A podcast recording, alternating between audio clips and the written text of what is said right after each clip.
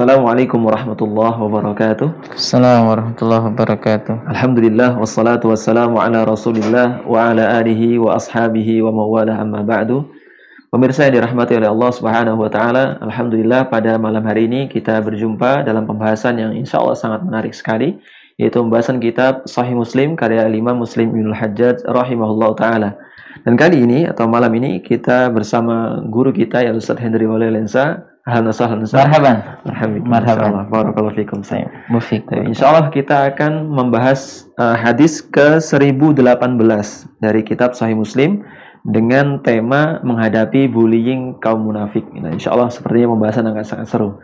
Jadi kita serahkan langsung waktu dan tempat kepada Ustaz. Tafadhol Ustaz. Syukran lak. Bismillahirrahmanirrahim. Assalamualaikum warahmatullahi wabarakatuh. Waalaikumsalam warahmatullahi wabarakatuh. Innal hamdalillah nahmaduhu wa nasta'inuhu wa nastaghfiruh wa na'udzu billahi min shururi anfusina wa min sayyiati a'malina.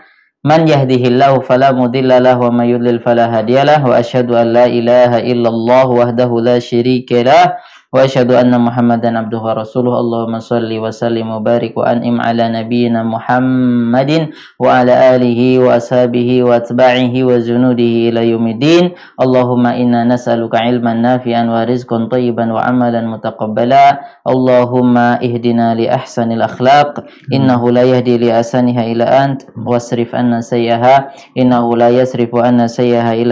wa tawaffana ma'al abrar. Ikhwani wa akhwati fillahi tema kita malam ini tentang eh, bullying orang-orang munafik terhadap orang-orang yang beriman dan bagaimana kita menghadapinya. Eh, hadisnya nomor 1018 karena hadisnya pendek mohon dibaca dulu. Taib. Bismillah, alhamdulillah, wassalatu wassalamu ala rasulillah Qala imam muslim fi kitabihi sahih muslim Qala haddathani Yahya ibn Ma'in Qala haddathana Gundar Qala haddathana Syu'bah Ha wa haddathanihi Bishr ibn Khalid واللفظ له قال أخبرنا محمد يعني ابن جعفر عن شعبة عن سليمان عن أبي وائل عن أبي مسعود قال أمرنا بالصدقة قال كنا نحامل قال فتصدق أبو أبو عقيل بنصف صاع. قال وجاء إنسان بشيء أكثر منه. فقال المنافقون إن الله لغني عن صدقة هذا وما فعل هذا الآخر إلا رياء. فنزلت الذين يلمزون المتطوعين من المؤمنين في الصدقات والذين لا يجدون إلا جهدهم. ولم يلفظ بشر بالمتطوعين Taib ahsanallahu ilaik jazakallahu khairan akhil karim. Ah, di sini eh, mungkin sedikit ya faedah isnadiyah. Sulaiman Sulaiman Sulaiman Al-A'mash ini oke okay. Sulaiman bin Mahran Al-A'mash an Abi Wa'il Abi Wa'il Syaqiq bin Salama ini orang yang hidup di zaman Nabi tapi tidak bertemu Nabi. Hmm. Nah, itu namanya mukhadram. Hmm. Mukhadram orang yang hidup di masa jahiliyah hmm juga hidup di masa Nabi tapi tidak berjumpa dengan Nabi wasallam. Hmm, tapi beriman ya. Se- seperti siapa? Najasyi Oh. Hmm, Najasyi nama aslinya siapa? Ashumah Najasyi kan gelar ya. Ashumah itu disebut mukhadram. Dia eh, hidup di masa jahiliyah maksudnya sebelum Nabi diutus sudah sudah ada. Pas Nabi diutus juga masih hidup. Hmm. tapi belum ketemu Nabi. Akhirnya cuma mukatabah cuma bahkan ketika meninggal Najasyi padahal Kristen kan Hmm. Najasyi Kristen tapi Kristen garis lurus Kristen muwahhid Kristen bertauhid Kalau status hadisnya gimana? Hah? Dia hadis mukhadram atau maktu? Eh, sebagian ulama mengatakan kalau mukhadram masuk ke dalam tabiin Oh. kalau kebanyakan berarti riwayatnya nggak langsung dari Nabi dia Hmm, dari sahabat yang lain. sahabat yang lain. Jadi kayak ini berarti kayak eh, siapa ini Abu Wa'il Syakik bin Hmm. Salama itu eh, umurnya udah tua.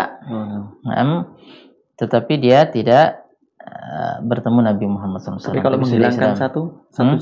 satu generasi sahabat, dia mursalnya terhitung atau enggak? tergantung kalau Kalau dia sudah seperti ini. terkenal mengambilnya dari sahabat yang Hmm. terkenal. eh, pokoknya kaedahnya kalau dia menjatuhkan seorang sahabat itu Hmm. bukan mursal hadisnya.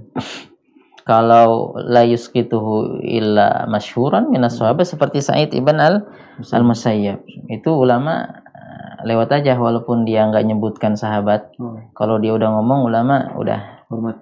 hormat. Karena udah udah terkenal dia nggak menjatuhkan kecuali Abu Hurairah. Hmm. apa mertuanya ya? Said bin Musayyab itu menantunya Abu Hurairah. Jadi mertua sama menantu ahli hadis.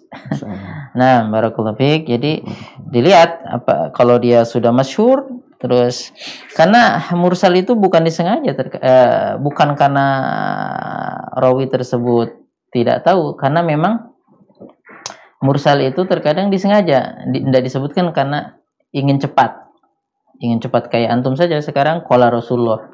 Itu di, parah lagi dari mursal ah tidak disebut sanadnya karena berfatwa atau ng- ngabar. Jadi yang penting sanadnya adalah sanah di buku. Nah seperti itu. Jadi sama Hasan al Basri seperti itu. Said ibn Musayyab seperti itu. Termasuk yang lain. Tapi nanti kalau memang dia itu tidak tidak capable untuk menjatuhkan sahabat nah ulama berpikir kembali. Jadi ya, riwayatnya ditahan karena karena mursal ya. Abi Wa'il Syakik bin Salama. Ada lagi Abu Muslim Abu Muslim Al Khawlani Oh, Abu Muslim Al Khawlani itu ketika dia dalam perjalanan mau ketemu Nabi Nabi udah meninggal. Hmm. Tahu. karena nggak ada pesawat waktu itu paling pol ya kuda. Hmm? paling cepat tuh kuda onta lah. Akhirnya nggak dapat pangkat sahabat cukup dengan tabiin. tapi dia senior. Itu Abu Muslim itu malahan ketika dia mendebat Nabi palsu al aswad al ansi diambil kemudian dibakar. Tapi nggak mempan. Nah ini bukan dongeng. Kalau ngelihat ada orang di digoro-goro nggak mempan itu eh, itu mungkin hoax itu pakai pakai apa lah ya pakai sihir atau pakai mantra kalau Abu Muslim al Khawlani nggak karena dia betul-betul punya karomah. Hmm. Tapi nggak ngaku nabi habis gitu. Padahal yang ngaku nabi aja diba- dibakar mati. Ini ini dibakar nggak mati nggak ngaku nabi. Ya karena memang orang soleh karomah itu dari Allah subhanahu wa taala. Sampai Umar Khattab mengatakan alhamdulillahilladzi lam yumitni hatta ara eh, eh, ma ma amada hatta ara eh, ma hadasal Ibrahim atau kama qala Umar. Jadi alhamdulillah saya nggak mati sebelum melihat orang yang pernah kayak Ibrahim. Jadi dibakar? Enggak enggak terbakar seperti itu. Nah kalau sekarang kan itu tuh. Tapi enggak sahabat enggak pakai gitu-gitu. Nah ala kulihal jangan dicoba ya. Kalau Ustaz, kalau Pertanyaan nih. Nah. Kalau uh, wali yang mendapatkan karomah demikian, apakah dia merasa bahwa dia memang sudah mendapatkan karomah itu? dia boleh dia merasa seperti itu Hmm. boleh. Cuma yang nggak boleh itu dia eh, memamerkan itu bahkan menjadikan itu wasilah untuk dia malahan akhirnya jatuh terhadap kesombongan. Itu nggak diniatin. Kalau kalau itu kan nih nih nggak apa-apa ini. Nah nah, nih nggak apa-apa. Disilet nggak apa-apa. Ditembak nggak apa-apa. Nah ya, kalau karomah itu ya udah. Jadi dia berdoa sama Allah ya tidak apa-apa dia berdoa ya Allah mudah-mudahan nggak mempan apinya. Ya, karena memang kaum muslimin harus berdoa ketika terjepit terki, terki, ketika gampang santuy-santuy saja harus berdoa. Ya jangan lupa doa. Nah oke ya itu anu saja. Mungkin jadi mukhadram tuh ada sebagian ulama mengumpulkan ada 100 orang. Nah, itu mukhadramun Imam Muslim sih cuma 20 katanya. Oke ala kulli hal itu faedah saja. Kemudian di sini ada sedikit faedah lagi Abi Mas'ud. Abi Mas'ud tuh bukan ada Ibnu Mas'ud ada? Nabi Mas'ud. Baik. kalau Ibnu Mas'ud ma'ruf ya Abdullah bin Mas'ud. Itu senior, sahabat senior, cacat kakinya itu, maksudnya kakinya kecil sebelah. Tapi semua perang dia ikut. Masya Allah. Hmm, kalau kalau masuk TNI mungkin tidak bisa itu. Tapi keberaniannya insya Allah nggak kalah dengan dengan yang lain. Oke, jadi kakinya cacat sampai pernah agak di di istilahnya ya ya namanya sahabat juga kadang-kadang anu ya Manusia. manusia ih kakinya kecil gitu betisnya kecil. Kata Nabi eh jangan diejek. Kalau ditimbang sama gunung Uhud masih beratan betisnya Ibnu Mas'ud. Karena walaupun dia agak pincang begitu dipakai untuk berjihad di jalan Allah Subhanahu wa taala menegakkan agama Allah. Ahli tafsir. Hmm. ahli tafsir Taib. Eh, itu Ibnu Mas'ud. Kalau ini Abu Abu Mas'ud. Bapak Mas'ud kalau ini sana Ibnu Mas'ud ini Bapak Mas'ud. Ibnu Mas'ud namanya eh, Uqbah bin Amr. Uqbah bin bin Amr. Kalau ini Al Badri, dia tuh terkenalnya Al Badri bukan karena dia veteran perang Badar, karena tinggalnya Hmm, tinggal di daerah Badar situ. ya. Jadi dia nggak ikut perang Badar, tapi dia ikut Bayat Aqobah. Hmm. Bayat Aqobah kedua. Jadi gelarnya Akobi. Hmm. Akobi ya. Karena di jadi kaum muslimin melestarikan yang begitu. Kalau kita kan mungkin revolusi atau apa gitu. Ini pernah karena dia termasuk awal-awal termasuk awal juga. Jadi orang orang yang berbayat akobah bah, eh, akan bayat akobah dua kali ya. Pertama 12 orang, nanti tahun berikutnya tahun eh, ke-13 Hijriah, tahun 12 sama tahun ke-13. Tahun 12 Hijriah itu 12 orang, nanti tahun ke-13 70 orang. Nah, ini masuk bayat akobah kedua. Nah, Sembunyi-sembunyi waktu Nabi di, di di Mekah di Bukit Akobah. Makanya julukannya Al-Aqabi dan Al-Badri sebetulnya. Abu Badri tapi Badri itu bukan karena perang Badar. Oke. selama bersih Waktu itu paling kecil dari antara 70 dia paling muda. Oke. Nah, ini dia cerita. Qala umirna bis sadaqah. Kita diperintahkan untuk bersedekah. Ayat bersedekah begitu banyak dalam Al-Qur'an. Bahkan Nabi sendiri SAW, Nabi Wasallam sangat memerintahkan sahabat-sahabat untuk bersedekah. Apalagi kalau untuk kepentingan, ya kepentingan, kepentingan agama. Jadi Nabi betul-betul tanamkan itu apa pun kalau diminta untuk agama kasihkan. Kan udah janji inna sholati wa nusuki wa mahyaya wa mamati lillahi rabbil alamin. Jadi semuanya semuanya untuk Allah. Salat, ibadah, hidup mati kan sedekah harta, ya enggak? Kan eh, kalau nggak punya harta biasanya mati. Hah? Jadi semuanya seperti itu diingatkan. Akhirnya sahabat ketika turun perintah sedekah semangat untuk untuk bersedekah karena meresapi. Oke, umir Nabi sedekah. Nah, di sini sedekah di sini ada beberapa penjelasan para ulama. Ada yang mengatakan ketika Nabi Shallallahu Alaihi Wasallam memerintahkan sahabat untuk mengumpulkan eh, iuran untuk kita berperang nah, di masa susah perang ta tabuk. Taib. Qala kunna nuhamil. Ketika ada ayat perintah sedekah, kunna nuhamil. Kita langsung nuhamil. Nuhamil itu apa? Langsung eh, yang nggak punya harta itu nuhamil. Nuhamil itu eh, di sini diterangkan nahmilu ala duhurina bil ujrah. Kita ngangkut-ngangkutkan barang orang, bawa koper gitulah. Hmm. Hah?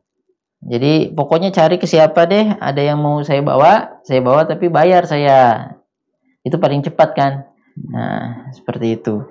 Tapi enggak ganggu orang ya, kalau lagi lampu merah, lap-lap kaca. Nah, tuh. Jadi intinya pekerjaan, pekerjaan. Jadi langsung ke pasar, apa ada belanjaan mau diangkat, tapi nggak maksa itu ada itu kalau di kadang-kadang di pelabuhan di mana atau di terminal uh nah itu bukan gitu. Kalau sahabat nggak gitu tetap pakai adab. Masa apa namanya dibawa dibawa dibawa nanti habis itu maksa ah nggak dikasih ngeliatin terus. Cemerut.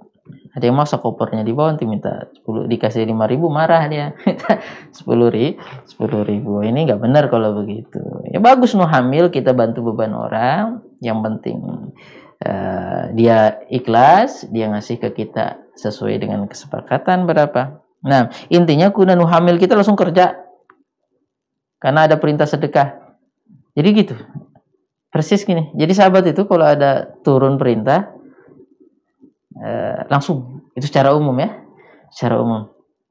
Contohnya ketika Allah Subhanahu wa taala memerintahkan agar nabi mengatakan kepada istrinya, anak-anak perempuannya dan istri-istri kaum muslimin agar pakai hijab. Hmm. Ya ayuhan nabi, kul li azwajika wa banatika wa nisa'il mu'minin an yud, uh, yud, an yudnina min jalabibihinna. Wahai nabi, katakan kepada istri-istrimu, anak-anak perempuanmu dan istri-istri kaum muslimin. Maksudnya orang-orang beriman yang yang wanita. Katakan suruh pakai jilbab. Jilbab eh, itu menutupi eh, aurat aurat apa namanya? termasuk muka. Eh, Sebagian ulama termasuk muka. Nanti ada yang punya pendapat muka tidak termasuk. Nah, jadi ditutup kepalanya sampai kata para sahabat eh, sahabat yang wanita kita langsung ambil gordeng-gordeng rumah itu kalau mau keluar ambil untuk nutup kepala. Jadi gordengnya diambil. Saking istilahnya kalau ada perintah Allah itu nggak diejek, nggak istilahnya Allah. Kau salah serius-serius amat. Ya udahlah, nggak usah terlalu berlebih-lebihan katanya. Ini nggak berlebih-lebihan. Kita ini kalau diperintah sama komandan aja, siap, ya nggak? Padahal nggak tahu apa-apa. Kalau pas komandannya salah, suruh tangkap, tangkap jenderal, tangkap apa, nangkap aja. Padahal nggak tahu apa-apa, suruh nangkap-nangkap aja. Akhirnya kena batunya juga. Saya nggak tahu apa-apa, di- diminta aja katanya. Nah, gitu katanya Cakrawirawa. nah, jadi ya kadang-kadang kan kita begitu diperintah sama bos langsung ya iyalah perintah sama guru langsung diperintah sama atasan langsung kalau enggak di PHK dipecat nah ini Allah Subhanahu Wa Taala yang memerintahkan masa enggak? Itu itu tergantung anu ya kebersihan hatinya. Jadi bukan soal alim ya memang harus jadi orang alim orang berilmu. Orang berilmu itu orang yang tak takut. Innama yakhsyallaha min ibadihi ulama. Karena dia takut karena dia tahu keagungan Allah jadi takut. Tahu kedudukan Nabi Muhammad itu utusan Allah bukan utusan panglima bukan utusan apa utusan Allah ini harus dihormati ini perintahnya asam ta'ah kan masih ingat ya ketika Nabi minta isyarat sama orang-orang Ansor pas di Badar itu karena tidak ada kewajiban orang Ansor bela Nabi di luar luar kandang. Jadi kalau di Madinah diserang baru ya harus dijaga. Sekarang Nabi udah keluar dari Madinah di Badar. Nabi seolah-olah minta persetujuan mereka. Ya Rasulullah, kayaknya panjenengan minta pendapat kita ya. Gak usah ragu ya Rasulullah. Nah nusuburun fil kita, kita hari perang. La naqulu kama qala Banu Israel. Kita itu nggak seperti Bani Israel. Bani Israel itu nabinya aja dibully, dikerjain, ha? Ketika nabinya ngajak, "Ayo kita berjuang di jalan Allah." Ha? Menegakkan kalimat Allah. Apa kata Bani Israel? Idhab anta wa rabbuka faqatila innaha huna qaidun. Panjenengan saya eh, bukan panjenengan, lo aja Musa sama Tuhan lo sana jihad sendiri berdua. Tapi kalau udah menang kabarin ya, kita di sini nongkrong. Nah, kita mah nggak begitu, Nabi beda. Hah? Wahai Muhammad, kamu masuk laut, kita masuk laut. Ente suruh ke mana aja kita taat. Nah ini mantap, taat kepada Nabi. Nah, ya seperti itu. Jadi, nah ini yang terkadang kita eh, ketika datang begini tuh ada aja, apalagi yang pintar. Biasanya yang pintar itu dijawab, dijawab. Nabi ngomong begini dijawab. Nah itu munafik nanti. Namanya eh, yang istilahnya nggak ada ta'zim ta'zim terhadap ayat-ayat Allah ta'zim terhadap perintah Rasulullah Shallallahu Alaihi Wasallam nah sahabat tuh main ketapel nah, ada yang main ketapel. Apalagi disalah pakai ketapelnya untuk apa eh, ngetep apa eh, menembak sasaran yang ya binatang apa segala begitu. Ya, Nabi Muhammad larang. Ketapel tidak membuat eh, apa namanya tidak mematikan musuh nggak juga eh, menghalau musuh. Ini seperti itu. Jadi Nabi melarang udah mereka nggak nggak main lagi. Tapi kalau ketapelnya ketapel besar kayak manjanik ya nggak apa-apa atau meriam. Nah, manfaat. Tapi maksudnya Nabi melarang ketapel tuh karena eh, satu dia kan pakai batu. Seandainya pun untuk untuk berburu burung tuh nggak sah. Karena dia nggak tajam. Kecuali antum pakai pakai tajam. Itu tembak burung walaupun baca Bismillah. Kenapa? Karena dia pakai batu atau kelereng. Itu nggak nggak sah. Haram buruannya ya oke ala kuliah Nabi melarang sabar langsung selesai nah ndak banyak tanya Ya ingat lagi ya mungkin kisah pernah Nabi lagi khutbah. Ada sahabat di dalam masjid suruh duduk ijlis. Ada sahabat yang di luar masjid tapi suaranya kedengar karena namanya juga lagi pengajian ya, lagi ceramah. Ijlis begitu. Yang di luar dengar. Yang di luar langsung duduk juga. Padahal kan kalau pakai akal sehat gitu ya, ya kan nggak mungkin lah Rasul nyuruh kita. Padahal Rasul nyuruh yang dalam tapi yang luar dengar langsung saking apa ada Takdim. takdimnya. Walaupun seandainya sahabat ini eh, pakai di- dipakai Logikanya. pemikirannya logikanya, nah mungkin lah kita masa dihukum begini begini. Hmm. Tapi itu sisi positifnya. Jangan malah diejek. Sahabat tuh nggak mikir, bukan, jangan, bukan itu, ya. Eh, itu sisi kecintaan mereka terhadap Nabi Muhammad SAW. Kan itu ke Nabi. Kalau ke ke ustadz, ke kiai, ke komandan, tanya dulu. Masa sih? Betul nggak perintahnya? Kalau perintahnya betul, Laksanakan. laksanakan. Nggak betul, ya lebih baik apa resign. Keluar dari barisan. Kalau nggak betul, iya daripada nanti yang jadi korban biasanya bawahan, kalau atasan santuy-santuy. Nah, oke, barakallahu fikum. Kunan muhamil kita langsung ke pasar, kita langsung jadi buruh. Pokoknya yang penting bisa dapat duit untuk sedekah. Hmm. Itu diniatin memang begitu, diniatin. Jadi sampai itu masuk hati sahabat ya. Sahabat tuh setiap hari ya sebagian ya. Tapi secara umum seperti itulah. Jadi semangat untuk bersedekah sampai kalau nggak ada eh, apa ya bawang pun dia sedekahkan. Pokoknya setiap hari itu harus ada sedekah. Jadi jadi istilahnya jadi batas minimal gitu loh. Kata Allah suruh sedekah ya kita setiap hari harus sedekah sebisanya seperti itu. Jadi gatel kalau nggak sedekah itu gatel. Nah, oke.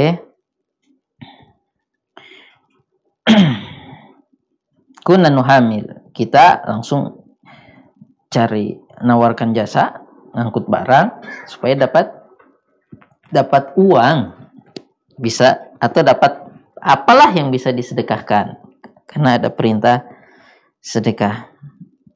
Nah, itu bisa terasa nanti eh, ikhwani wa akhwati fillah. Pemirsa yang dirahmati Allah Subhanahu wa taala coba kita niatkan kita kerja. Nanti kalau dapat gaji 200 ribunya 100 ribunya untuk anak yatim diniatin begitu uh, manis itu terasa itu. Hmm. atau ini untuk orang tua saya walaupun sedikit. Ya seperti itulah ya. Yang kisah tiga orang kemudian lagi jalan-jalan eh, hujan deras masuk gua. Sudah pernah kita bahas ya? Hmm. kemudian mm, tiba-tiba le- longsor ya Hmm. batunya nutupin Pintu. pintu. Nah akhirnya nggak bisa keluar. Nah itu akhirnya masing-masing tawasul dengan amalan andalan mereka yang soleh itu. Salah satunya apa? Memang eh, diniatin. Niatin. Ini nanti saya pokoknya setiap anu tuh punyanya susu. Ya bukan orang kaya. Nggak nggak ngasih Fortuner sama orang tuanya. Nggak ngasih mobil mewah. Susu. Tapi dia niatin. Ini pokoknya susu ini umi abi saya yang udah tua dulu baru anak-anak saya. Jadi diniatin. Seperti itu. Jadi emang Insya Allah seperti itu. Ya sama yang yang diniatin uang karyawan yang gak diambil kenapa? Pas tiba waktu gajian hmm, yang satunya tadi ya yang satunya pas tiba waktu gajian pas diambil eh baru dapat sekian gope lah baru dapat sedikit. Akhirnya ya luha akhirnya ah dikit banget udah. Akhirnya ndak diambil dulu karena dikit banget gajinya. Apalagi ndak dikurangi ya. Insya Allah nggak dikurangi oke. Eh, kita kan belum baca ya. Nah intinya gajinya dikit bukannya dikurangi malahan. Ditambah. ditambah. Apa? Diniatin. Dikembangkan. dikembangkan. Ini cok ya Allah. Enggak.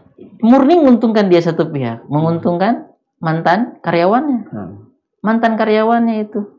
Udah nggak kerja sama dia itu gajinya dia kembangkan dikembangkan dikembangkan dikembangkan akhirnya bisa jadi satu lembah sapi. Hmm, banyak. Ada tukang asuh sapinya lagi. Nah ada karyawannya lagi. Masya, dari uang itu dikembangkan. Nah ahli bisnis ya gampang lah kalau ahli bisnis kan. Katanya debu aja bisa jadi emas. Itu hiperbola ya. Hiperbola atau apa ya? Lebih-lebihan tuh. Nah, intinya datang orang itu. Kayaknya perlu juga lah walaupun dikit lah daripada kagak ada. Mungkin tambah miskin kayaknya datang. Eh pak bos mana gaji gua? Tuh lihat sana. Uh sapi banyak banget. Pak bos ngejek sampean. Jangan ngejek-ngejek gitu lah mentang orang kaya loh. Mungkin ah ini nambah-nambah. Tapi intinya kamu ngejek ya pak bos? Saya ini minta gaji saya malahan tuh ambil. Itu punya kamu itu. Ada pengasuhnya lagi. Ya ada mandornya sudah. Ada yang ngurusin sapi lagi. Apa maksudmu? Serius itu punyamu? Uangmu saya kembangkan. Baru udah bukan karyawannya hmm. saya kembangkan saya anu. Dia orang kaya orang kaya udah sama udah kaya harus berbuat baik dong. Hmm. Mm -hmm. bukan sekedar memperkaya diri memperkaya orang lain juga. Oke, oke. Tapi diniatin memang diniatin, dikembangkan, akhirnya bener punya. Iya serius. Boleh diambil, ambil semua. Akhirnya bener langsung. Dibawa semua tanpa disisain berapa persen lah bagi hasil harusnya ya? Allahu Akbar. Ya tapi karena dia orang kaya juga ngapain juga. Udahlah tafadhol membuat orang senang kan enggak nggak buat kita mati. Justru itu kepuasan sendiri. Yang penting jangan disebarkan di medsos gitu ya. Nah tapi memang diniatin. Nah itu terasa. Nah insya Allah besok pagi kita coba. Atau nggak usah nunggu. Nanti malam. Kita coba yang kita niatin memang untuk taat sama perintah Allah Subhanahu Wa Taala. Nah oke. Okay, jadi biar biar kita merasakan manisnya manisnya iman manisnya iman. Oke. Okay. kemudian di sini ya itu semangat sahabat. Qala fatasaddaqa Abu Aqil. Kemudian Abu Aqil sedekah. Jadi ini semua sahabat tuh langsung terpencar ya. Nah, salah satu dari mereka itu ada Abu Aqil. Abu Aqil ya terkenal dengan Abu Aqil kayak Abu Hurairah terkenal Abu Hurairah, hmm. Abu Salamah bin Abdurrahman bin Auf tabiin terkenalnya dengan itu. ada yang mengatakan namanya Hab-Hab. Sama orang Arab juga namanya kayak orang Indonesia ada yang uh, apalagi uh, ada hab-hab, ada apa lagi namanya orang Arab? Musaddad, musarhad. Uh, musaddad, masarhad. Uh, kalau orang Indonesia kan siapa? Uh, lan-lan, hmm. uh, dede, hmm. hab-hab namanya. Tip. Nah, ada mirip juga ya. Nah, tip. Ini Abu Akil datang dengan setengah sok setengah sok sedikit setengah sok Qala wajah insanun bisyai'in akthar. Ada yang bawa lebih dari setengah sok banyaklah dikit. Nah faqala al munafiqun orang munafik juga datang tapi datangnya cuma komen doang. Cuma gosipin to Oke, coba kita lihat. Faqala al-munafiqun langsung munafik ngomong. Hmm, paling aktif ini memang. Paling aktif. Jadi apa yang dilakukan sama orang Islam tuh diikutin banget. Ada timnya itu. Buzzer ya. ya, mau buzzer, mau apalah terserah. Nah, pokoknya diikutin apa aja gerak-geriknya orang Islam. Kalau diikutin mau di dibantu atau mau di apa? Enggak, mau dicari-cari kesalahannya jadi di, di istilahnya dibedah semuanya gitu ya. Jadi aktif banget. Nah jadi ya nggak apa-apa sebetulnya nggak apa-apa aktif untuk kontrol saudara seiman. Hmm? nggak apa-apa. Kalau untuk kebaikan. Oke nah kalau munafik enggak eh, ini apa? Langsung dia komen. Komen sama yang pertama yang sedikit tadi itu. Yang sedekah sedikit. Innallaha laghaniyun anha an sadaqati hada. Allah itu nggak perlu lah sama sodako ini. Apa masa sodako cuma setengah sok. Di lain riwayat eh, setengah mut, dikit. Bisa apa coba sedekah gituan? Oke, ini. Jadi orang miskin dihajar, orang yang banyak dihajar. Jadi orang miskin dijatuhkan juga padahal udah kerja tadi, udah kerja jauh-jauh. Nah, ini ini bully sudah. Bully itu menjatuhkan ya, menjatuhkan lewat kata-kata, menjatuhkan lewat uh, isyarat. Nah, jadi kalau dalam Al-Quran tuh ada surat khusus. Wailul likulli humazatil lumazah. Celakalah bagi orang humazah lumazah. Apa humazah? Humazah itu yang ngejek pakai pakai isyarat badan, pakai bibir, mm, gitu ya. Hmm. Apa nih?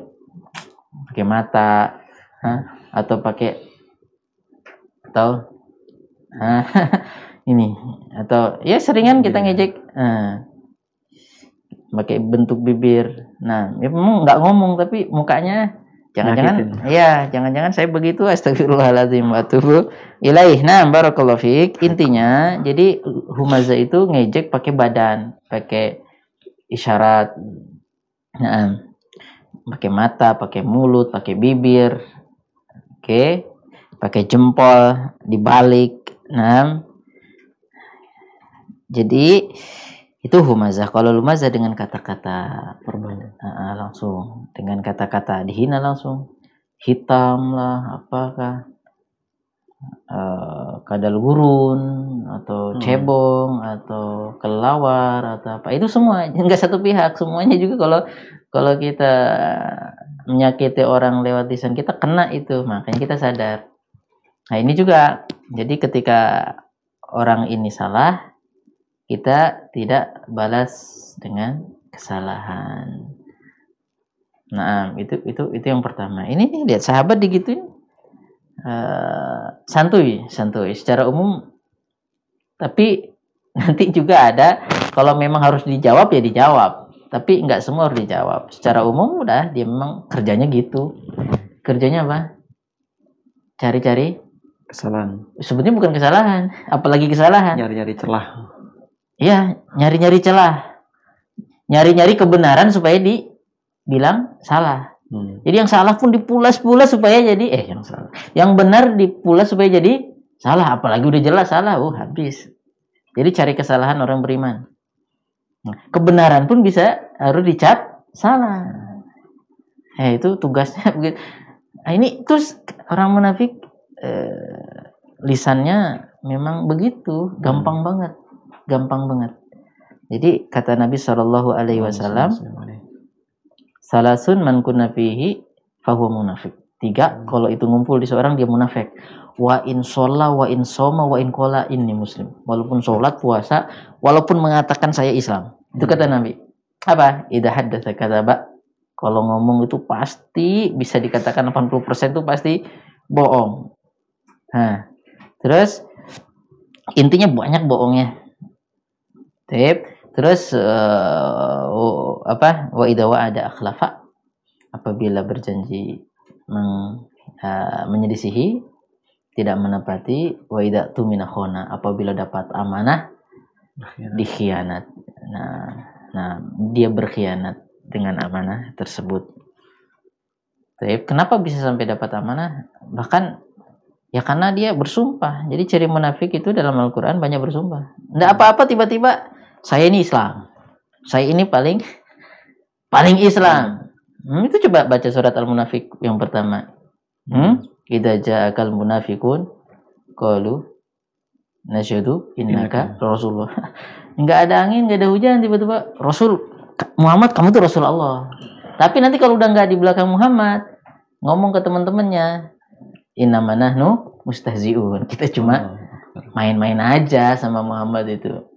Nah, jadi suka istihza. Istihza itu apa? Nge ngejek, mengolok-olok, membuli itu kan? Hmm. Itu dalam surat Al-Baqarah.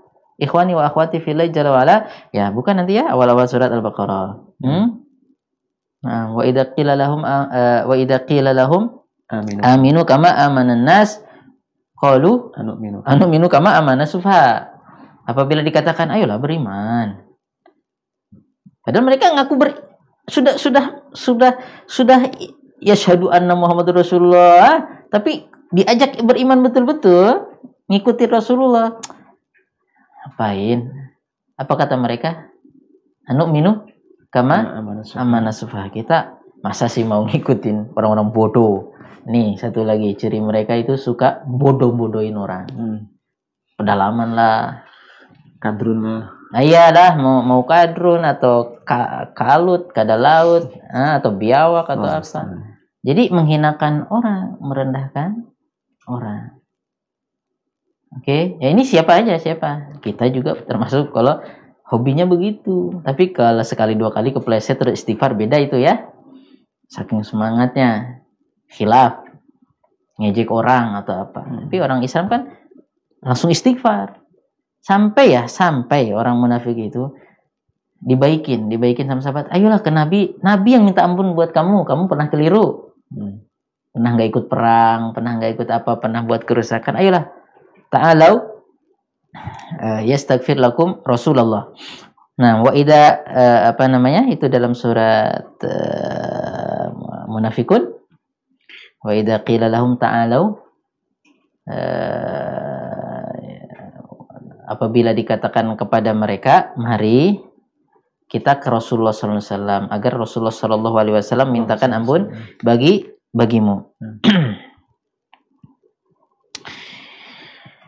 Yastaghfir lakum Rasulullah. Apa kata mereka? Apa kata Allah Subhanahu wa taala? Lawaw ru'usahum wa yasuduna wa hum mustaghfirun. Enggak mau. Enggak mau padahal diajak ke Nabi tuh enggak mau. Padahal Nabi kalau kita kan diajak ke Nabi mau ya. Ini Nabi lah, nggak usah lah. Biasa aja Nabi-Nabi. Nggak usah bawa-bawa Nabi lah. Nah, nggak usah bawa-bawa. Nabi-Nabi juga manusia biasa aja. Tapi, tapi dia ada ideologi, bukan ideologi Nabi dibela sampai mati. Pemikir, pemikir selain Nabi. Kalau kita kan pemikirnya Nabi Muhammad SAW yang dapat dapat wahyu. Di zaman ini banyak sekali ya. Dengan beragam bentuknya. Akan banyak, bahkan nanti sebelum zaman Dajjal, Hmm. munafik itu ada yang fasih baca Quran. Hmm. Bahkan bukan sebelum sejak, sejak zaman Ibnu Khattab yang paling aku takutkan itu katanya munafikun alimul lisan, orang munafik yang eh, lisannya itu mantap. Kalau ngomong tuh meyakinkan itu seperti dalam surat munafik. Hah? Badannya keker, ngomong itu meyakinkan seperti pohon yang disandarkan. Wah, gitu. Jadi orang tuh uh, mantap begitu. Meyakinkan memang. Hmm. Mungkin menguasai berbagai macam bahasa atau apa segala gitu. Hah? Tapi itu belum tentu menang kalau hatinya kotor, ya. Oke, eh, jadi intinya tadi eh, mereka itu ngejek orang yang miskin kena. Harusnya kan ngapain lah ngejek orang miskin ya? Kasihan lah udah miskin di diejek. Ini sahabat miskin diejek. Innallaha lagoniyun an hada. an sodakoti hada. Allah subhanahu wa taala itu nggak perlu sodakohnya orang ini. Dia sendiri nggak sodakoh Komentar. Hah? subhanallah. Dia ngomong Allah nggak perlu sedekah orang ini. Makanya karena sedikit ya udah nggak usah sedekah. Ya persis kayak orang Yahudi ketika pakai riba mereka kan jual beli pakai riba. Kaum muslimin itu waktu di Madinah jual belinya ngikutin sistem Yahudi. Nah karena pasarnya pasar Bani Qainuqa pasarnya Yahudi hipermarket Yahudi. Besar nah Muhammad pas datang nggak lama buat masjid langsung buat pasar supaya nggak ngikutin sistem mereka. Jadi nggak bisa dipisah masjid sama pasar. Makanya masjid Nabawi sampai sekarang tuh lebih jumatan langsung orang jualan tuh. Gelar tikar jual kopi ya buat jual apa kolor apa semua jubah apa main-main sejadah. Terasa banget. Kata Allah itu faida kudiyatis sholat fantasyiru fil ardi. Itu benar itu habis sholat langsung assalamualaikum assalamualaikum. Kalau yang sebagian sholat dulu langsung itu buka. Ya karena memang perlu jualan itu. Masjid Nabawi itu lihat depan belakangnya pasar semua makmur ya nah tape Masjidil Haram juga sekitarnya juga hotel. Nah, ala kulihal memang benar, benar. Bahkan doa Nabi Ibrahim di samping masjid apa doanya Nabi Ibrahim? Ketika Nabi Ibrahim ke eh, buat Ka'bah itu apa doanya? Ya Allah, Karena taqabbal minna innaka. mm-mm, berdoa supaya dapat apa masyarakat Mekah? Kan ma- Oh. tandus. Hmm, Warzuk Wazuk ahlau minas sama minas sama. man amana minhum. Nah, ya Allah kasih rezeki ini. Orang-orang di sekitar Mekah ini karena tandus, tapi benar sampai sekian juga. Buah-buahan malahan di sana banyak. Kita tunggu musim dulu setahun sekali, ya enggak? Di sana banyak buah-buahan. Ekonomi jalan. Ya memang jangan dipisah. Islam itu juga mikirkan ekonomi. Benar. Ya, orang Nabi Adam itu ditugaskan di muka bumi suruh ngurus dunia, tapi dunia jangan lupa dijadiin masjid atau intinya waktu jalan di atas muka bumi, jalan di dunia ini juga ingat Allah gitu. Masjid kan dunia ini kan bumi kan kalau umatnya Nabi Muhammad kan tempat ibadah ya. Waju ila waju ila liyal ard masjidan wa. Nah, jadi masjid itu bumi ini jadiin masjid. Maksudnya apa? Boleh tayamum, boleh sholat di di, lat, di lapangan di mana yang penting gak ada najisnya. Jadi ingat gitu. Jadi kalau insya Allah ya mungkin kita itu subhanallah umat Islam tuh perang kayak apa sholat tetap nggak ketinggalan ya apalagi cuma perusahaan-perusahaan batu bara atau apa begitu ya insya Allah lah sholat perang pun sholat jamaah oh. nah oke okay. uh, uh, barakallahu Nah, uh, itu ya. Jadi innallaha laghaniyun an hadza. Itu yang yang miskin, orang orang jalanan juga kena. Tip rakyat biasa juga kena. Nah, wa ma fa'ala hadza al-akhar illa riyaan. Nah, orang yang satu ini yang banyak ini di lain riwayat itu di situ ada Abdurrahman bin Auf yang itu main dirham sudah itu 8000 dirham, 4000 dirham. Itu miliaran banyak. Nah, kalau ini ini ria doang ini. Jadi kalau yang nyumbang banyak diviralkan ini ria ini cari muka pencitraan. Kalau pencitraan beneran ya memang dosa tapi ngapain juga kita suudon. Sekarang orang bantu ya bantu.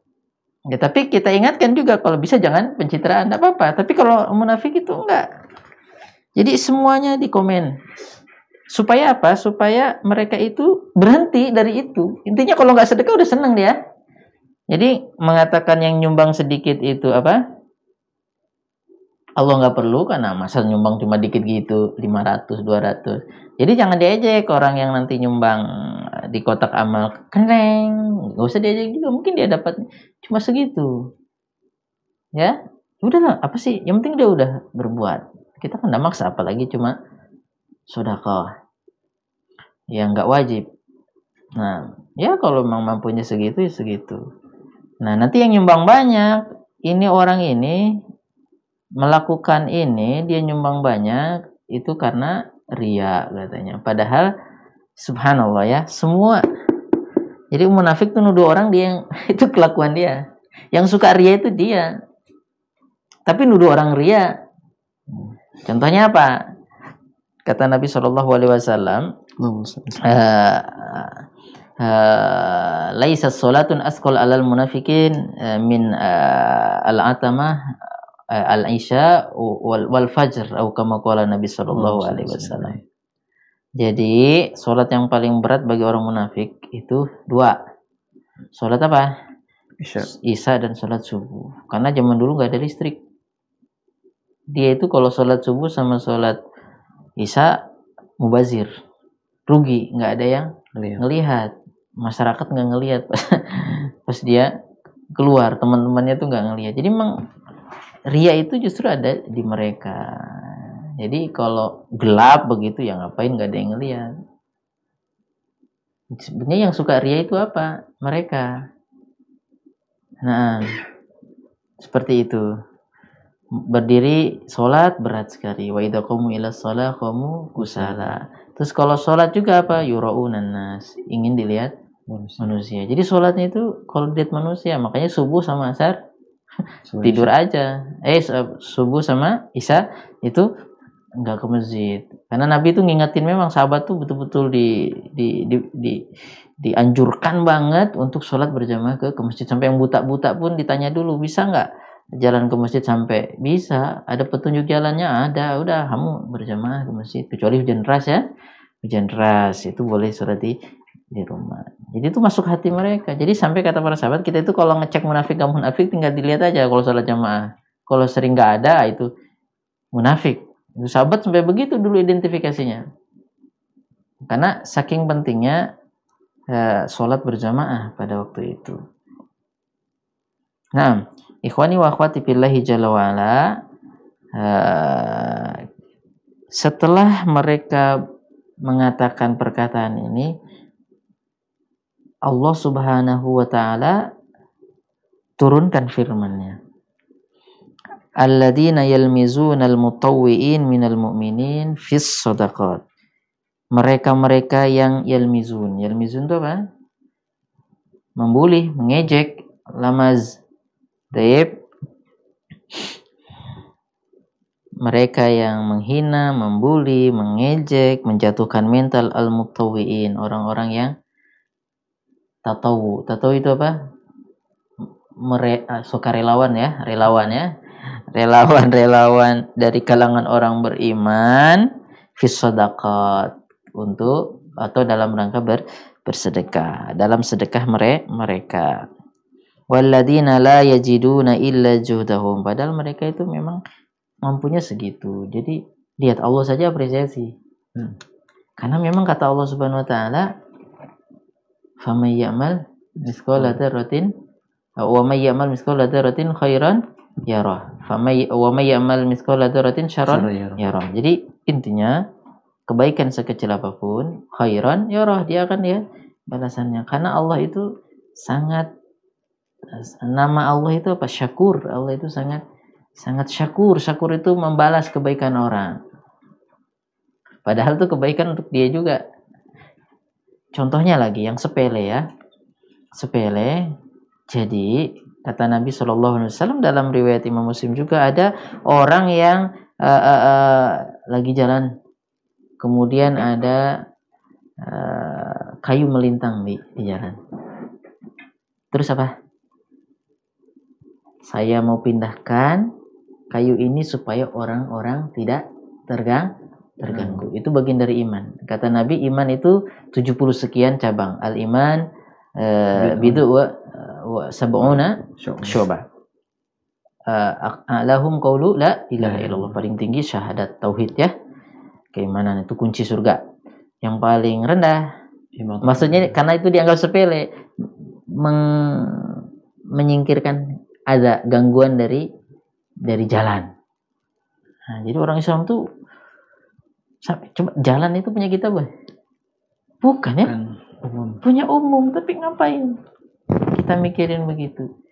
Tapi kalau dia bukan hanya eh, karena dia itu orang suka jaga kebersihan, emang bagus kalau dia. Tapi dia niatkan juga, saya ini mau buang yang menghalangi jalan orang ini karena supaya nggak ganggu orang dan karena memang itu ibadah, perintah dari Allah Subhanahu wa taala. Supaya orang yang lewat nggak terganggu. Kemudian apa? Fasyakarallahu lahu fayataqallabu fil jannah haitsu. Allah akhirnya berterima kasih kepada dia dimasukkan surga yang tahu sendiri surga kata Allah Subhanahu wa taala arduhas samawati wal ard luasnya seluas langit dan bumi gara-gara amalan sepele tadi itu. Makanya nggak ada yang sepele. Jangan mengecilkan. Nah, ciri-ciri orang munafik itu mengecilkan amal so soleh. Mengecilkan amal soleh. Sahabat lagi jihad, lagi berjuang, dibilang pengecut. Ya, ya ingat nggak pas Nabi Wasallam pulang dari perang Tabuk? Orang-orang munafik nyanyi-nyanyi, nyanyi-nyanyi. Apa? Maro'aina uh, uh, Qurra'ana akbar butunan wa ajuban ajuban indal liqa wa akdab lisanan. Ini gitu dah. Kurok-kurok kita ahli Quran kita apa Pak perutnya gendut-gendut terus apa lagi tukang bote terus apa lagi pengecut-pengecut kalau ketemu musuh padahal yang pengecut siapa kalau ketemu musuh Orang munafik. orang munafik orang munafik sampai kerjasama sama Yahudi malahan eh, pas perang Ahzab pas dikepung ya kaum muslimin pas dikepung orang-orang pada gali parit semua dia izin pamit ya Rasulullah rumah saya belum dikunci. Buyutuna aurah rumah kita dikunci. Takut ada apa-apa ya izinnya padahal pulang apa? Ngerek. Hmm. tidur. Takut? Takut mati. Sahabat juga takut sih sampai kata Allah Subhanahu Wa Taala ini eh, hati kayak udah naik ke hanajir ke kerongkongan nih saking takutnya. Kita kalau udah takut kan duk, duk, duk, duk, duk, kayak gitu. Tapi ya harus tetap jalan. Insya Allah apa pun yang terjadi ini jalan hidup kita. Untuk nuduh orang penakut. Nuduh orang bohong dia yang bohong. Nuduh dia nuduh orang Ria, ria dia yang suka pamer. pamer. Heeh, jadi terus sifat mereka itu sombong nggak nggak mau nggak mau menerima Masukan. masukan dari Al-Quran dari Rasulullah SAW itu tadi ya. Diingat lagi tadi wa, eh, ketika diajak wa qila lahum ta'alu yastaghfir lakum Rasulullah lawaw ru'usahum. Ayolah ketemu Nabi ayolah. Nabi memintakan ampun bagi kamu. Ah gengsi apa leher mereka mereka palingkan hmm, Taib wa ra'aitahum yasuddun wa hum. Kamu melihat mereka itu tetap saja menghalang-halangi orang dan mereka sombong. Sombong sekali. Jadi ciri khasnya itu apa sudah kita sebutkan tadi? Sombong. Orang sombong itu merem- meremehkan orang nggak? Meremehkan. Itu bahaya itu kalau sudah ada di hati kita. Walaupun kita meluruskan kebenaran, kalau kita masih ada di hati kita ini merendahkan orang, Ya seperti seperti anulah pendeta yang waktu ditanya saya sudah bunuh 99 orang bisa tobat nggak? Nggak mungkin kamu kebanyakan dosanya. Nggak mungkin. Itu kan gara-gara merasa dia suci dan orang ini udah jelas ah, ini ini bahaya seperti ini. Nah sama munafik itu ya suduna wahum mustakbir sudah ngalang-ngalangi orang dari jalan Allah sombong suruh ke Nabi aja nggak mau. Contohnya lagi dalam Sahih Bukhari dari hadis Anas bin Malik. Ketika Nabi mau mendatangi Abdullah bin Ubay bin Salul. Hmm. Gembongnya kan Abdullah bin Ubay bin Salul. Taib, Nabi bersama para sahabat Abdullah bin Ruaha ha, ke sana. Ya, Nabi kan harus datang ya. Padahal Nabi itu lebih mulia. Tapi yang lebih mulia datang kepada yang uh, di bawahnya. Itu karena Nabi tawadu ya. Nah, pas datang ke sana Nabi naik, keledai terus melewati tempat uh, itu bu- buminya agak berdebu. Nah, terus tiba-tiba pas sudah sampai dekat dengan rumahnya Abdullah bin Ubay bin Salul katanya ilaika anni. Ya Muhammad jangan deket-deket gua. Nabi digituin. Faqad adani natnu himarik. Hmm. Ini keledaimu itu baunya enggak tulungan. Udah sono jauh-jauh. Lihat Nabi Muhammad datang disambut gitu. Nabi ya karena mungkin kan mereka nggak percaya ya Nabi tapi ya masuk Islam kepaksa aja kenapa karena pengikutnya pindah ke Nabi Muhammad SAW kalau dia nyatain terang-terangan ya tambah selesai. Karena pengikutnya lumayan. Jadi di Madinah itu eh, orang munafik ada ada. Dengan dalil Al-Quran. Sampai hari kiamat masih ada. Zaman Dajjal tuh nanti orang munafik masih ada di situ. Nanti keluar menyebut Dajjal. Nah jadi udah pergi. Sahabat sahabat sahabat ketika dengar ini ilaika ani faqad adani natnu himari. Himari kayak Muhammad. Nih keledaimu ini bau banget nih. Sana sana. Jangan ke sini. Subhanallah kita kalau ada tamu gitu ya apalagi rombongan masa sih kita cekin gitu. Ya, oke. Kemudian apa? Berapa menit lagi? Lima menit. Oke. Benson. Barakallahu. Jadi pas seperti ini sahabat nggak terima Abdullah bin Ruaha.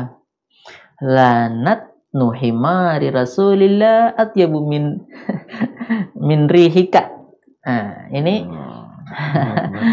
eh, baunya keledainya Nabi masih lebih harum daripada bau batang kamu, bau, bau bangkai kamu.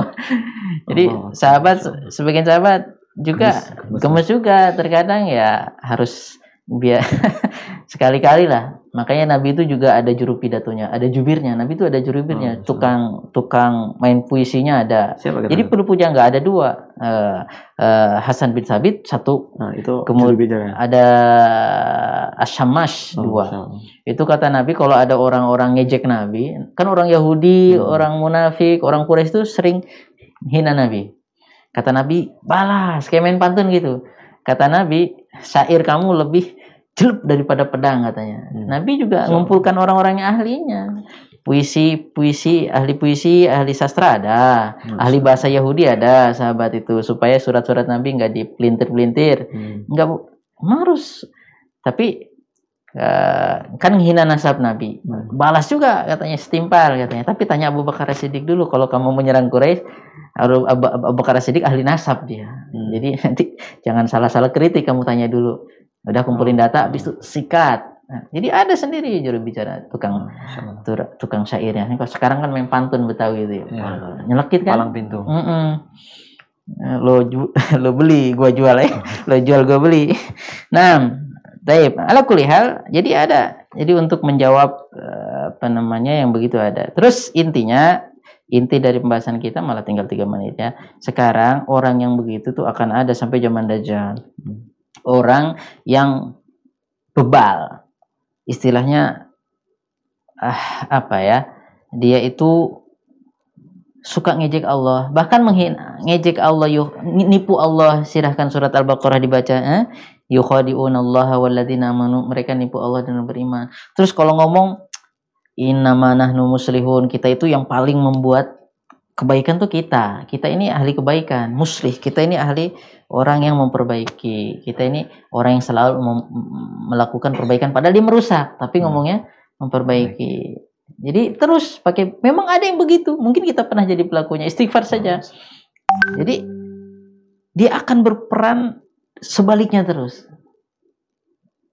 Akan berperan sebaliknya. Dia nggak beriman tapi ngaku paling beriman. Ngaku paling Islam. Ngaku paling Paling benar Islamnya. paling berislamnya atau paling padahal dia enggak paling itu. Nah, mungkin sekarang aku paling Pancasila lah. Hati-hati. Boleh kita mengatakan seperti itu. Tapi mana buktinya? Katanya ngaku paling Islam, Nabi nggak dihormati. Nabi dihina, Allah dihina, eh, lambang Islam dihina, kul-kul doang. Nah, harus ada buk buktinya. Intinya sih ya nggak mesti kita selesaikan kemungkaran dengan kemungkaran lagi, tapi harus menunjukkan kita itu wala baro loyalitas kita itu untuk Allah Rasul. Habis itu yang lainnya nomor satu itu supaya kita merasakan manisnya keimanan. Apa? An yakunallahu wa rasuluhu ahabba ilahi mimma siwahuma. Jadi Allah dan Rasul lebih dicintai daripada selain selain keduanya. Eh, jadi orang munafik akan seperti itu. Wah orang munafik ini Allah hukum dengan neraka paling bawah. Innal munafikin fidarkil asfal benar karena bahayanya sangat-sangat mendasar. Hah? Surat Al-Baqarah itu awal-awal munafik. Habis Al-Fatihah, Al padahal itu di surat Madinah. Kenapa? Karena sifat munafik sama dengan orang kafir. Sama. Kalau orang Islam jatuh, tepuk tangannya. Jadi kalau sama orang Islam tajam banget lisannya. Tajam banget jarinya langsung tek tek tek tek. tek. Hmm. Kalau sama orang Islam nggak tanggung-tanggung langsung disikat. Maksudnya apa? Dibully habis. Kalau orang selain Orang- Islam santuy aja, biasa. ini ini sama. Apabila diajak suruh dapat Samasa ampunan dari Allah, pada esok hari tanggal yuk. 13 Oktober Bismillah. 2020 Eling lah yang akan melewati. Jakarta Nah, tempat untuk sama hari Nabi tanggal ketika ngajak kaumnya Hah? ayo kaumku nah, supaya Allah subhanahu wa ta'ala ngampuni dosa-dosa kalian di surat surat An-Nuh kan Eh, apa kata mereka apa kata Allah subhanahu wa ta'ala tentang kaumnya Nabi Nuh malahan ketika diajak supaya Allah ngampuni mereka apa masukkan tangannya ke kuping kayak pemain bola baju diangkat Hmm. Hah? Eh, seperti itu dalam surat surat An-Nuh. Nah, Taib sama ketika diajak supaya Rasul mintakan ampun ke Allah berpalingkan leher mereka. Nah, jadi terus suka ngejek, Nabi pun diejek. Jadi ketika Nabi diejek atau ada orang ngejek Nabi dia biasa aja. Hati-hati ya. Ya memang Nah, kita membela membela diri kita sebetulnya. Tapi kalau Allah perintahkan kita mencintai Nabi dan membela Nabi. Seperti itu. Nabi Nuh dulu pas buat perahu di darat, apa kata kaumnya? Kata kaumnya, Nuh dalam tafsir diterangkan eh, ketika Nabi Nuh buat perahu, kamu sekarang udah berhenti jadi nabi itu bahasa udah kita terjemahkannya. Jadi tukang kayu ya ganti profesi gitu ya subhanallah. Padahal nabi buat juga atas perintah Allah subhanahu wa taala. Jadi seperti itu. Jadi eh, wa yasnaul fulka eh, wa kullama marra alaihi mala'un min qaumihi sakhiru minhu buat kata para ahli tafsir ngejeknya salah satunya kamu udah bener kemarin ngaku nabi kan gila udah. Hmm. sekarang udah nggak bisa jadi tukang tukang kayu. Asbahta najaron. Jadi kamu jadi tukang kayu ini tukang kapal. Terus stresnya lagi buat kapal kok di tengah darat. Darat. gimana bawanya? Alat belum ada. Oh, udah ini jelas tambah stres sudah ini. Jadi, nabinya dibully nabi diejek Nabi Muhammad diejek gak sama orang Quraisy know. Uh, diejek, diejek banget. Dibully, dibully Nabi Muhammad ketika mengatakan Ar-Roh Bismillahirrahmanirrahim. Hah? Ar-Rahman apa itu Ar-Rahman? Kita nggak tahu. Allah kita taunya Allah. Ar-Rahman kita nggak tahu. Ah, Muhammad ini ngajak orang bertauhid Tuhannya dua juga katanya. Ada Allah, ada Ar-Rahman. Kita nggak kenal Ar-Rahman, jangan tulis Ar-Rahman katanya. Nah, Muhammad melarang orang dari syirik, Tuhannya ada Ar-Rahman juga. Dia gitu cara bacanya. Di debat Nabi Muhammad SAW. Padahal kan Allah Ar-Rahman Ar-Rahim. Allah punya sifat Rahman, Rahim, Gofar, Kudus, ha? Salam. Itu sifat-sifat Allah. Nah, nanti akhirnya ada kelompok Islam yang nggak mau mengatakan Allah punya sifat karena kalau Allah punya sifat berarti Allahnya banyak katanya. Nah, ini bahasa kasarnya geblek. Hah? Itu sebenarnya loh, sekarang jelas Al-Qur'an mengatakan bukan Allahnya banyak. Ya, tapi itu akhirnya didebat nabinya jadi di depan seperti itu. Ketika Nabi menjanjikan kita akan menaklukkan Persia, Romawi, Yaman, kata mereka gharra haula idinuhum. Nah, Itu orang-orang beriman yang aku beriman tuh dibodokin sama konsep Muhammad sama Nabi. Jadi Nabi itu agama nggak ada artinya. Jangan bawa-bawa agama. Ah ini ngeri ini. Ya, ya. Bahkan lambang agama nggak usah, nggak usah bawa-bawa agama. Yang penting kita baik katanya. Ya kalau baik. Buktinya yang beragama di dimarahin. Nah, ala kulihal barakallahu fikum. Nah, bagaimana kita mengatasi ini? Umat Islam harus cerdas. Yang pertama, tidak membalas kejelekan dengan kejelekan. Yang pertama, wa idza khatabahumul jahiluna qalu salama. Yang kedua, tetap harus waspada. Hmm. Tetap harus waspada karena Allah Subhanahu wa taala eh, mengingat- mengingatkan kita bahwa mereka juga musuh. Fahdarhum. Hati-hati terhadap mereka. Kalau kita nggak hati-hati, selesai kita. Nah, apa kata Allah kepada Nabi Muhammad, ya Yuhan Nabi, jahidul kufar wal munafikin waghlud alaihim wa ma'wahum jahannam. Wahai Nabi, ayo kamu harus berjuang melawan orang-orang kufar dan orang-orang kufar yang memerangi ya, munafikin dan orang munafik yang juga senantiasa nyerang dan tegas sama mereka. Jadi ada ada ada ada waktunya kita tenang, ada waktunya juga tegas. Nah, terus intinya juga harus was waspada dan umat Islam tidak termakan kompor-komporan Oh, provokasi orang-orang munafik munafik yang ngadu antara sama. nah, atau minimal itulah suka eh, menjatuhkan mental komunitas. Jadi nggak usah sedih kalau kayaknya umat Islam itu merasa terpojok seperti itu. Dari dulu mah udah diejek. Konsep kenabian itu diejek. Pengikutnya para nabi itu diejek. Silahkan baca surat eh, apa itu ya? Al mutafifin ya. Wa idza marru bihim yataghamazun orang beriman kalau lewat di dibully diejek. Nah orang beriman jangan juga ngejek apa namanya seperti itu ala kulihal eh, Nabi Muhammad SAW menghadapi orang munafik secara umum dengan akhlak mulia karena biasanya banyak orang terpengaruh dengan mereka juga karena keahliannya, karena apanya. Jadi Nabi Muhammad tetap bijak menyikapi itu, tetapi Nabi Muhammad tetap waspada, tetap waspada. Jadi umat Islam harus waspada. Nah, tapi kalau seandainya umat Islam akan nerima yang begitu udah pasti. Makanya kita harus tetap istiqomah dan jangan menyerah, maju kena, mundur kena, ya nggak apa-apa. Jadi umat Islam memang kata Nabi apalagi di akhir zaman. Zaman Nabi sudah seperti itu seperti memegang bara api. Kakobit alal jamroh. Jadi apalagi akan terasa asing di akhir di akhir zaman. Nah itu yang bisa kita sampaikan. Eh, insya Allah yang benarkan yang mendengarkan lebih paham lebih fakih kata Nabi rubaha mil fiqhin ilaman wa afkoh bisa jadi ada yang menyampaikan sebuah eh, hadis yang itu mengandung pemahaman yang mendengarkan lebih bisa mengembangkan dan memahami serta bisa lebih menata. Nah, ki- kita sampaikan Anda. Ah, mengamalkan. Saya juga mengamalkan pelan-pelan. Nah, barakallahu fikum. Itu yang bisa kita kami sampaikan. Mudah-mudahan bisa jadi pengingat dan penguat kita hadis ini pasti akan kita menghadapi hal-hal Hmm. tersebut. Mudah-mudahan kita bukan jadi orang munafiknya. Amin. Amin ya rabbal alamin. Baik.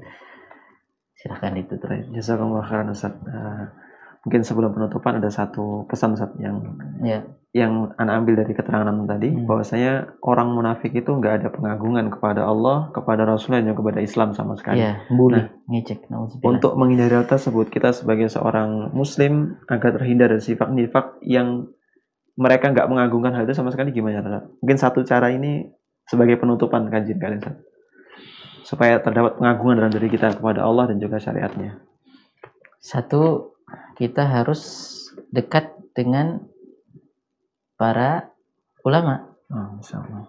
Karena ulama yang paling paham, ulama yang paling takut, takut sama Allah sehingga juga menghormati ajaran Rasulullah. Sekarang Rasulullah sudah nggak ada, kita hormati hadis-hadisnya.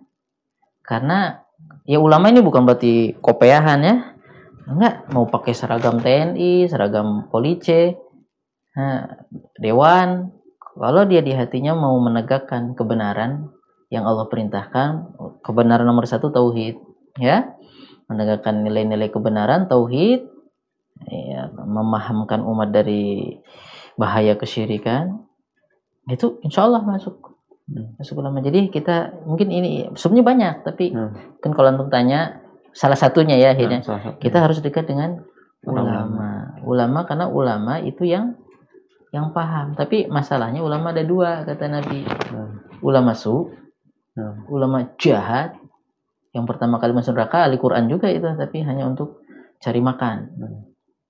nah ulama pewaris Nabi itu yang kita inginkan karena dia yang punya ilmunya. Nah ya seperti itu. Ya kita uh, harus mendekat sama mereka. Karena itu juga pesan Nabi. Nabi pesan uh, tentang hal tersebut. Mereka yang ber, uh, mengamalkan nilai-nilai atau wasiat Nabi ya Quran dan dan sunnah. Seperti itu. Dan siapa itu ulama? Ya cari sendiri. Yang pasti ciri-cirinya nggak takut sama siapa pun.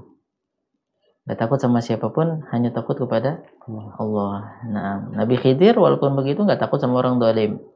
Nabi Musa nggak takut sama Firaun. Tapi Nabi Musa lembut kepada Firaun. Tapi Nabi Musa juga kalau Firaun terus begitu didoain supaya hancur hancur beneran. Firaun. Nah berani berhadapan dengan Firaun. Nah, jadi ya, kita bukan kapasitas itu. Tapi kita ingin lah karena rata-rata pewaris para nabi itu ya kayak nabi semangatnya. Itulah para sahabat. Nah tidak bisa melihat kemungkaran harus dirubah. Tapi dengan metode lah ya. Seperti itu gitu caranya. Kita dekat dengan ulama. Nah, oleh karena itu nanti pasti nggak suka ulama. Hmm. orang munafik nggak suka ulama. sukanya siapa? Ya selain Selain ulama. ah, orang yang memusuhi Islam Hmm. itu teman. Nah nauzubillahi min dalik nah Jazakumullah khairan. Barakallahu fiik. Baik, berarti pemirsa dirahmati Allah Subhanahu wa taala dari keterangan beliau terakhir tadi eh, salah satu jalan untuk kita supaya terhindar dari sifat nifak ini adalah kita senantiasa mendekat dengan ilmu dan sumbernya yaitu para ulama.